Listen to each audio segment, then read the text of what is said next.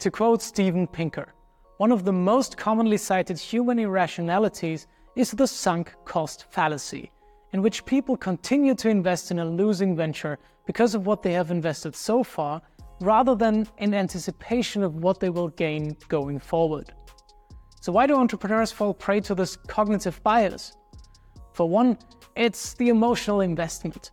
Entrepreneurs often have a strong emotional attachment to their ideas and ventures, making it difficult to detach from past investments and make rational decisions. Paired with a fear of loss, losing the time and the money and the effort already invested in can seriously cloud your judgment and lead to a reluctance to cut losses. And then there's the typical confirmation bias many entrepreneurs have as they selectively seek out information that confirms their initial decision and ignore evidence that suggests a change of course. A tricky mix that can have heavy consequences. Wasted resources, losing time and money mostly, delaying pivoting, damaging your reputation, often more so than changing course.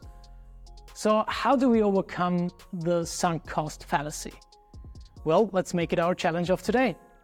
Take any situation you're in and assess as objectively as you possibly can the viability of it based on the current data and the future potential, not at all considering any past investments you put into it.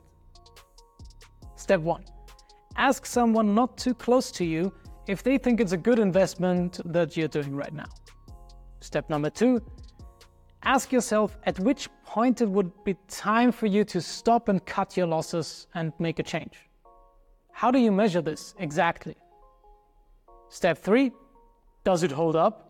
Is it still worth pursuing? This is day five of the Daily Founder. Enjoy figuring out whether or where you might have fallen into the trap of the sunk cost fallacy you can read more about it and join the daily founder community on AustrianStartups.com. Let's do this.